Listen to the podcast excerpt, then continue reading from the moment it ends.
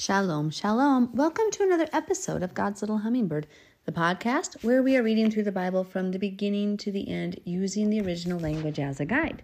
Today we are in 2 Samuel chapter 1. So we are starting a new book of the of the scriptures and this one this is a good chapter. It really shows us again the heart we need to have as Yahweh's servant, as the servant of God. If you have not been listening to the episode of the podcast, and this is your first first time visiting us, still please pull up a seat. But I highly suggest you go back and start at the beginning so you know what we're talking about. Because I am assuming you have followed us up until this point, and so there may be things I state or say that might not make sense unless you know all of what we've talked about this far. But I do pray, Father God, open our eyes, ears, and hearts to His truth. And without any further ado, let's begin reading in the New King James Version Bible. Now it came to pass after the death of Shaul, Saul, when David or David had returned from the slaughter of the Amalekites, and David had stayed two days in Ziklag. On the third day, behold, it happened that a man came from Saul's camp with his clothes torn and dust on his head. So it was when he came to David that he fell to the ground and prostrated himself. And David said to him, Where have you come from? So he said to him, I have escaped from the camp of Israel. Then David said to him, How did the matter go? Please tell me. And he answered, The people have fled from the battle. Many of the people are fallen and dead, and Saul and Jonathan his son are dead also. So David said to the young man who told, who told him, How do you know that Saul and Jonathan his son are dead? Then the young man who told him said, As I happened by chance to be on Mount Gilboa, there was Saul leaning on his spear, and indeed the chariots and horsemen followed hard after him. Now when he looked behind him, he said he saw me and called to me, and I and I answered, Here I am. And he said to me, Who are you? So I answered him, I am an Amalekite. He said to me again, Please stand over me and kill me, for anguish has come upon me, but my life still remains in me. So I stood over him and killed him, because I was sure that he could not live after he had fallen. And I took the crown that was on his head and the bracelet was on that was on his arm, and have brought them here to my Lord. Okay, pause. Remember what I told you to remember in 1 Samuel chapter 31. Saul fell on his own sword and took his life. Here's an Amalekite now telling partial of the story. Saul was leaning on him, his sword, but the Amalekite is claiming victory for his death. Who, which version is the truth? Well, I don't exactly know because 1 Samuel 31 says basically says Saul fell on his own sword and killed himself. It is possible though that when he fell on his own sword that wasn't the end and this Amalekite helped finish the job. But notice how this Amalekite thought he was doing a good thing here and he's coming to David. Now everybody knew Everybody in Israel knew. You're going to see so many times where they say, David, we knew you will be king. Jonathan said it. Saul knew it because the prophet had told him. So everybody knew, but you notice that even though they knew, they continued to follow Saul. Saul, representative of the not truly born again Israelites, Saul cried out to Yahweh. Saul blessed Yahweh for delivering the wicked David, quote, wicked David, into his hands. But David wasn't wicked at all, of course. You know, I'm being facetious there. But Saul cried out to Yahweh, saying, Thank you for delivering my enemy into my hands. Saul called David the enemy, even though David was the man after God's own heart. Only 300 or so men followed David. Saul had all of Israel following him. And in the religious circle, you will notice that this is very, very accurate. Those who love Yahweh, who are following truly Yeshua, our King David, are very small in number. We're ridiculed, we're persecuted, we're told we're wrong, we're told we're evil, we're told all sorts of false things. Whereas the other people still pray to the same God, but God has rejected them when they disobey his Torah, his ways. Now, Saul, remember, was Torah observant. He even observed the new moon, new moon feasts, right? I mean, he was Torah observant, but his heart was not Torah observant because Torah is based on love, mercy, grace, and truth. And so, what you'll notice is that here's this man. Um, well, let, let's continue, I guess, with the moment on that. Saul followed and served the same God, but from a wicked heart. And Yahweh did not ex- receive him. In fact, to Saul it was said, Obedience is better than sacrifice. Saul sacrificed to Yahweh just like many religious people do. They give to him, but he didn't they didn't obey him. They don't obey him, just like Saul. And that's why Saul was rejected. Obedience is better than sacrifice. Obey Yahweh. He doesn't need anything from you. Obey him. That's what he wants.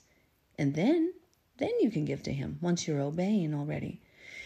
And so here, eh, all of the kingdom knew that David was going to be king. So this man, when he found Saul dead, took the crown and the bracelets and everything that signified kingship. He brought them to David because, of course, the whole kingdom, he, he claimed to kill Saul. And he knew, everybody knew that David was going to be king, that David was the anointed one and chosen one.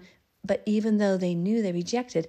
And I guess I want to pause here one more minute because people can see the anointing of Yahweh on you and still fight you because they're jealous, the wickedness in their heart. They're they're like Balaam, they're like Cain, they're like Korah. Everybody knew Moses was anointed, but Korah still fought. It's just it's just insane how people's hearts are so hard. So I want to point that out.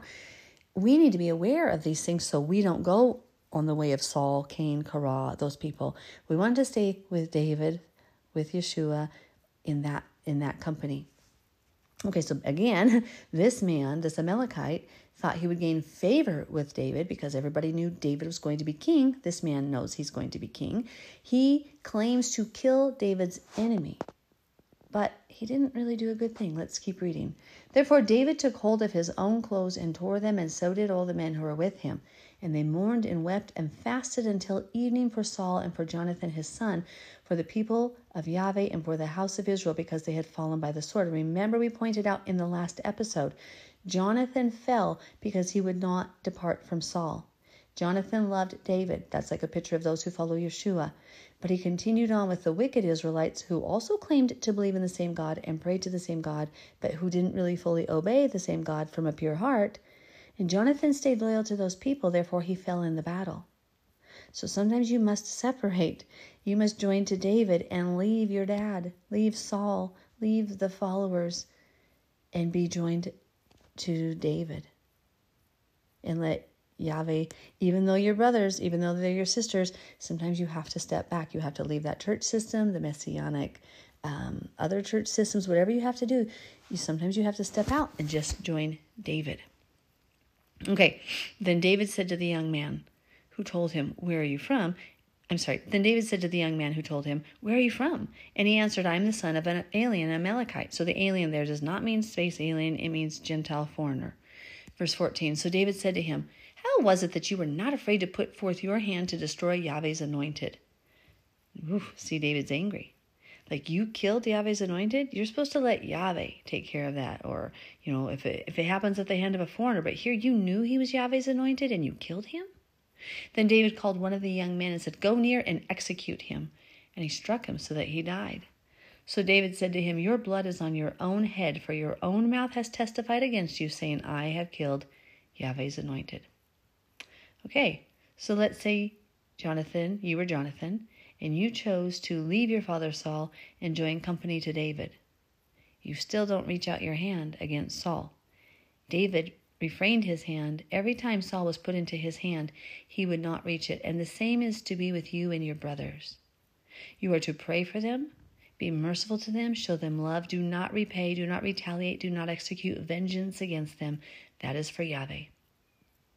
If they are Yahweh's, they are his called, his chosen, his anointed. You do not pray wicked for them. You do not hope wicked for them. You do not rejoice when they fall. You mourn when they fall. You must have the heart of David Yeshua. You must have a pure and humble heart.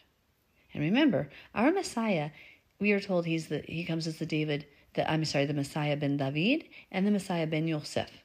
So the suffering servant Joseph son of Joseph, ben Yosef, and Messiah ben David means son of David, son of king of righteousness, son of David, right? And so we we know that Messiah fulfills and performs both parts. And that's what I, when I'm saying David here, I'm linking him to Messiah because David is a prophetic picture of the Messiah, just like Joseph was. Okay.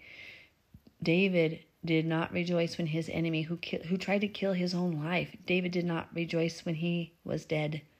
David mourned and fasted. He lamented. And now let's read his prayer. Then David lamented with his lamentation over Saul and over Jonathan his son and he told them to teach the children of Judah the song of the bow. Indeed it is written in the book of Jasher. We do not have the the accurate book of Jasher. Sometimes people would like see, hey, there was a book of Jasher, and they would like inaccurately try to recreate a book of Jasher that just like the book of Enoch, the modern one is not the same one they had back then.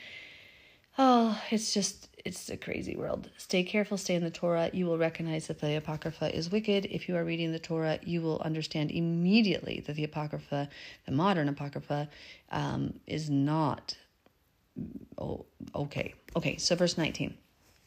The beauty of Israel is slain on your high places, how the mighty have fallen. Tell it not in Gath, proclaim it not in the streets of Ashkelon, lest the daughters of the Philistines rejoice, lest the daughters of the uncircumcised triumph. O mountains of Gilboa, let there be no dew nor rain upon you, nor fields of offerings, for the shield of the mighty is cast away there, the shield of Saul, not anointed with oil. From the blood of the slain, from the fat of the mighty, the bow of Jonathan did not turn back, and the sword of Saul did not return empty. Do you notice how he's speaking well of his enemies? Saul and Jonathan were beloved and pleasant in their lives, and in their death they were not divided. They were swifter than eagles, they were stronger than lions. O daughters of Israel, weep over Saul, who clothed you in scarlet with luxury, who put ornaments of gold on your apparel. How the mighty have fallen in the midst of the battle. Jonathan was slain in your high places. I am distressed for you, my brother Jonathan. You have been very pleasant to me. Your love to me was wonderful, surpassing the love of women. How the mighty have fallen, and the weapons of war perished. Do you see he did not speak evil, even of his enemy? And you know, somebody who's trying to kill you and pursue you through the wilderness, like with a sword, with a whole army, yeah, most Americans, most people would talk evil of them back. But David did not. He understood that Saul was Yahweh's. He stayed faithful to Yahweh. He let Yahweh defend him, and he mourned when Saul had not repented and did not change heart before it was too late. And he mourned that Saul died in judgment for his unfaithfulness. So let that be our hearts. I love you all. Have a blessed day.